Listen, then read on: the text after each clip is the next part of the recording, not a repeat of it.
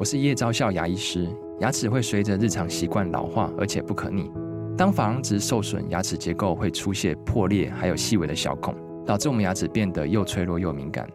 这边我真心推荐贝欧尼修复牙膏，内含 BioHAP 成分，搭配正确的刷牙习惯，经科学实证，可在两周有效让牙齿再矿化，修复受损珐琅质的细微小孔。相关资讯及购买通路，请参考资讯栏连结。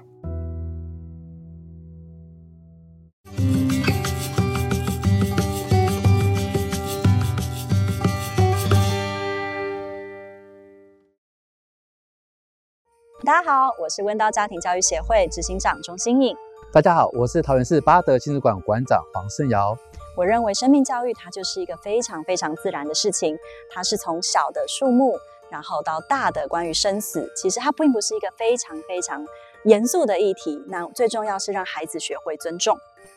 那以我第一线的工作者的角度而言，生命教育我最大的使命就是让孩子学会如何去爱。那我们觉得，只要孩子的心中有爱。他未来生命中的任何阶段都不会有阻碍哦。各位观众朋友，大家好，我是联合报的医药记者邱淑玉。最近几年，我们都谈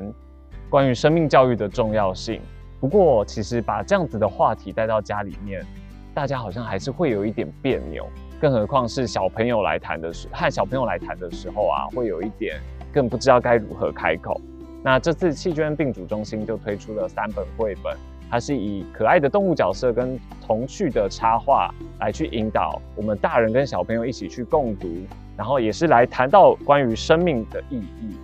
我们这次非常荣幸邀请到两位第一线的亲职教育工作者，一位是温叨家庭教育协会执行长钟欣颖，以及身为两位孩子爸爸的桃园市八德亲子馆馆长黄胜尧，一起来听听看他们如何将生命教育的理念带给小朋友们。欢迎两位。对，我们现在其实都谈到这个生命教育的重要性啊，因为很多人都说要从小扎根，但是这样子的对于小朋友的未来跟他们的发展，是不是很重要的一件事？就是一般我们提到生命教育，好像听起来就是很严肃，然后讲到一定要生跟死。但实际上，生命教育它是一个非常生活的一件事情，就是大到今天太阳会出来，小到可能就是你身边小种子的发芽，然后甚至是你养的可能宠物啊等等的，然后甚至各种你身体的某一部分，它其实都是生命教育很重要的一环。对，所以其实呃。我们为什么会希望能够在甚至学前的时候，其实会透过各种方式来推生命教育，就是因为让孩子回归到个最重要的是尊重每一个生命、每一个个体。嗯，所以尊重才是我们这个生命教育的重要性，这样子。对。呃，不管是任何的议题，讲到生命教育，其实不管是呃，先别说小朋友，其实连我们大人有时候都觉得是个很沉重的议题。那其实我们就如同知性上讲的，我们把它回归到最原本的尊重去着手的话，其实也可以让小朋友，就连学龄前的小朋友，其实都可以轻松的去了解、去认识这个这块的议题。那我们这次其实那个病主中心也推出这三本这个可爱的这个绘本啊。我们今天第一次就是小红机器人这个讲故事的活动，小朋友看。眼神都充满着热情，这样子。活动结束之后啊，其实还蛮好奇，我们对于这样子，因为毕竟是弃捐这个比较生硬的主题，我们小朋友大概要理解到多少，这样子才算是可能他们真的懂吗？这样讲。嗯，其实我想很多大人应该对于器官捐赠，其实都还有很不很多的不确定跟不清楚的地方。那当然，我觉得也很感谢跟开心，从一开始知道有这样子的企划，要做成这样子的绘本，因为透过有呃专门的这个绘本的创作者，他其实已经把这样子的概念转化成一个很基本像刚刚提到的尊重。包括还甚至还有你有一个选择权，其实就是接下来除了这一本之外，我知道还有病主中心还有推的两本，其中一个是病主法的这一块，就是孩子他知道他的身体他是可以自己有权利，当他是准备好的时候，他是有权利可以去选择为这个社会或者是为另外一个人去付出的。所以这个其实最就是回归到这个就好。那所以我觉得也很棒的是，这本绘本它转化成是一个小红机器人的这样子的方式，把他身体的一部分分能够在在呃他离开或者是他没有办法继续的这个在这个世界上的时候，他还是可以把他的机身体机器的一部分分享出来。那透过机器人，好像大家会觉得会比较安全一点，而不是一个人的生命真正好像活的人来去把器官捐赠出来。所以我觉得在这样子的转化上面，呃，孩子其实他能够慢慢能够理解，但是至于嗯。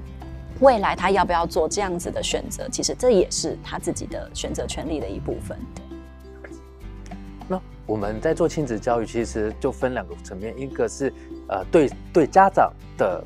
呃付呃呈现，那另外一个就是对小朋友的，希望他可以理解到的程度。那其实像刚刚执行长讲的，其实是后续我们希望家长可以去慢慢去理解，然后去发想，然后以及。之之后再慢慢引导小朋友的部分。那至于孩子，那其实我们这次很开心，他们已经用已经用玩具这种方式去做呈现，其实已经是小朋友已经很好去理解的东西。那在如何去把它转变？我们希望至少可以让小朋友理解到，任何的玩具其实除了要珍惜、玩、爱惜之外，那如果真的有零件坏掉了，呃，都不要轻易的放弃它。也许如果对应坏。换呃兑换不同的零件，或是稍微做个维修，他们就可以再赋予这个玩具新的生命或新的功能。那其实我们只要让学龄前的小朋友能够有这样的理解跟认知，我觉得就已经有达到我们想要呈现的目的了。了解。所以其实刚刚馆长在讲，其实大人在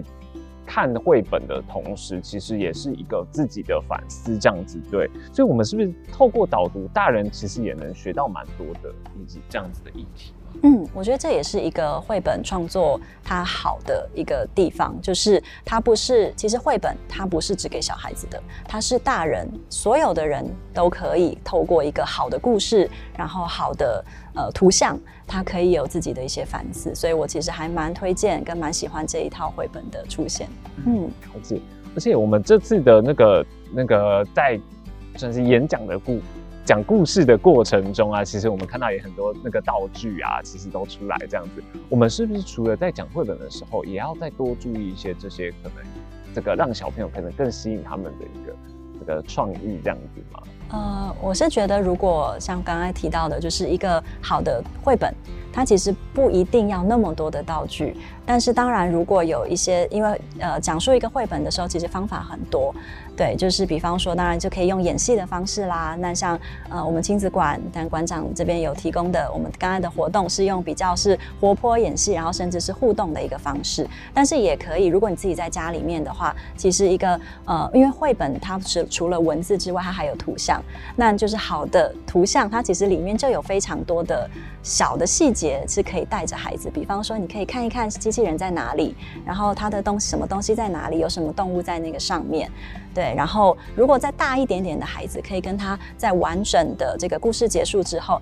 可以带他回溯一下，就是哎，那你刚刚听到了什么？然后那你的感觉是什么？如果你是机器人，你会做什么决定？所以其实可以。把这个故事结束之后，再去做很多的讨论延伸。对，这个也是你在呃家长在使用这个呃相关的一些或者好的绘本的时候都可以做的事情。嗯，呃，以我们馆的风格，我们会所有的故事呈现，我们会用呃画面呈现之外，也会用很多道具。然后其实也是希望让小朋友也可以有触摸的方式，那一一来，其实我们也是，呃，我们最近这几年很强调的融合式的服务。我们希望除了一般的小朋友之外，我们也可以尽量服务到各种各种情况或是特殊的孩子。他们除如果没办法，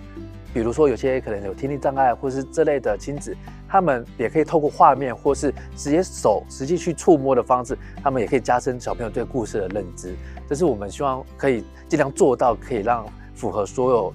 各种族群或者住各种类型的亲子们都可以把我们的故事内容传达出去，这么多都用这样的方式了解。所以，我们大人其实，在接触要导读的大人，我们是不是也要先去先了解这样子的议题，然后再来跟小朋友分享，会更清楚，会脉络这样子？嗯，呃，我会鼓励大人，就是也。就是当然，因为这个是这个系列的这三本绘本，它比较是很很明确有的主题，在当初的创作的时候也有很很明确的主题再去做这件事。但是其实也不用那么紧张，对，就是呃，因为最重要的是呃，其实反而是希望大人跟孩子一起去分享，一起去认识，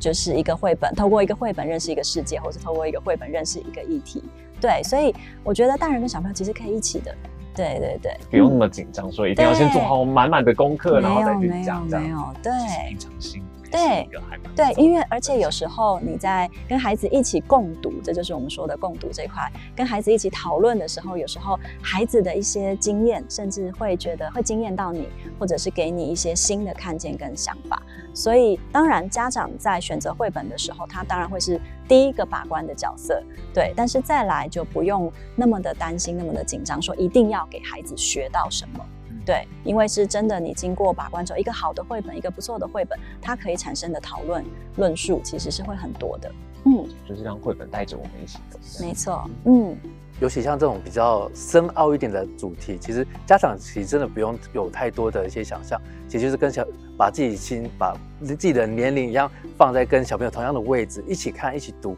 那小朋友他所接触的东西跟大人所接触的东西，可也许看的层面不一样，但是，呃，在共读的过程中，其实也会有激发出不同的想法，然后以及呃，家长跟小朋友在互相在讨论中，也会有在延伸其他后续的事情。我觉得这都是生命教育的一块。嗯，没错没错，所以也是要来问问看我们执行长跟馆长啊，这个绘本啊，因为这次生生命跟其他的生命教育的绘本。不太一样，您两位会认为有什么样子的特色吗？有没有最印象深刻的角色？尤其是那个有两位小朋友爸爸的馆长，对，可以跟我们分享。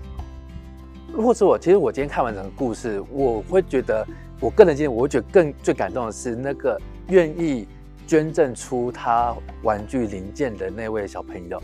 因为其实我们都因为有自己有小孩子，我知道我们要教导孩子去学，光要学会分享。就不是一件很容易的事了，尤其是跟他，尤其故事的小朋友，他不止分享，而是他整个把最重要的那份零件就让给了呃我们的主人公，让他让他的小红机器人可以恢复正常。我觉得这个是非常呃了不起的一件事情。所以如果今天是我，我带我的孩子去导读这本绘本的时候，我也许我会在这一块，我会再额外的再加深说，我们这个世界上其实就是很多人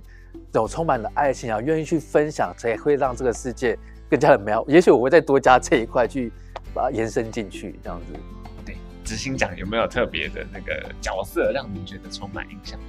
我想我跟馆长是一样的，就是能够有这样子的一个开始的一个设定的小朋友，其实对于呃，还有就是这，因为他这个故事是真的非常生活。对，就像刚才馆长说的，他其实就是小朋友玩玩具玩坏了，那我们过去其实就是习惯就是丢掉，对，但是可以有人愿意去提供这样子的零件。然后其实这个就是孩子很生活，就是根本都还不用谈到生死这一块，他就是玩具这件事情就已经是他生活的一部分。对对对，所以我觉得是整个的，其实整个的故事都已经是让我觉得，哎，他可以用这么轻松的一个方式，让孩子跟他的生活没有脱离。然后可以又甚至去谈到一个是背后的这个选择尊重的这个议题，对，所以是我真的觉得蛮开心的。所以真的是从生活面，没错没错可以来好好的谈这样子，也不用特别，真的是很慎重的讲这样子的一个故事，这样子。对，那最后是也还蛮好奇，就是我们可能谈到国外啊，都会觉得说，哎，国外在谈生死好像更轻松吗？或者是更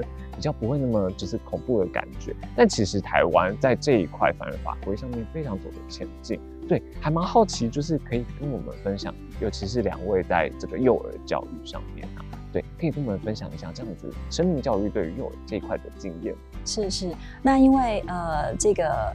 有之前刚好有参与到这个这个绘本的一个企划的一些了解，所以他们其实做了非常多充足的准备，然后让我也知道说，原来在台湾，在包括在这个这个生命教育，然后还有就是尤其是这个呃病主法，然后相关还有安宁的这一块，其实走得非常的前面，是不输给我们所谓的欧美，或者是甚至在亚洲的的一些的排名的。对，那就是也是因为这样子的一个契机，所以才会。啊，病主中心这边才会有这样子的开始，希望说把它更扎根、更落实到小朋友的身上。对，所以我觉得在这个系列部分，我觉得第一个是我们不要觉得自己好像都不够好。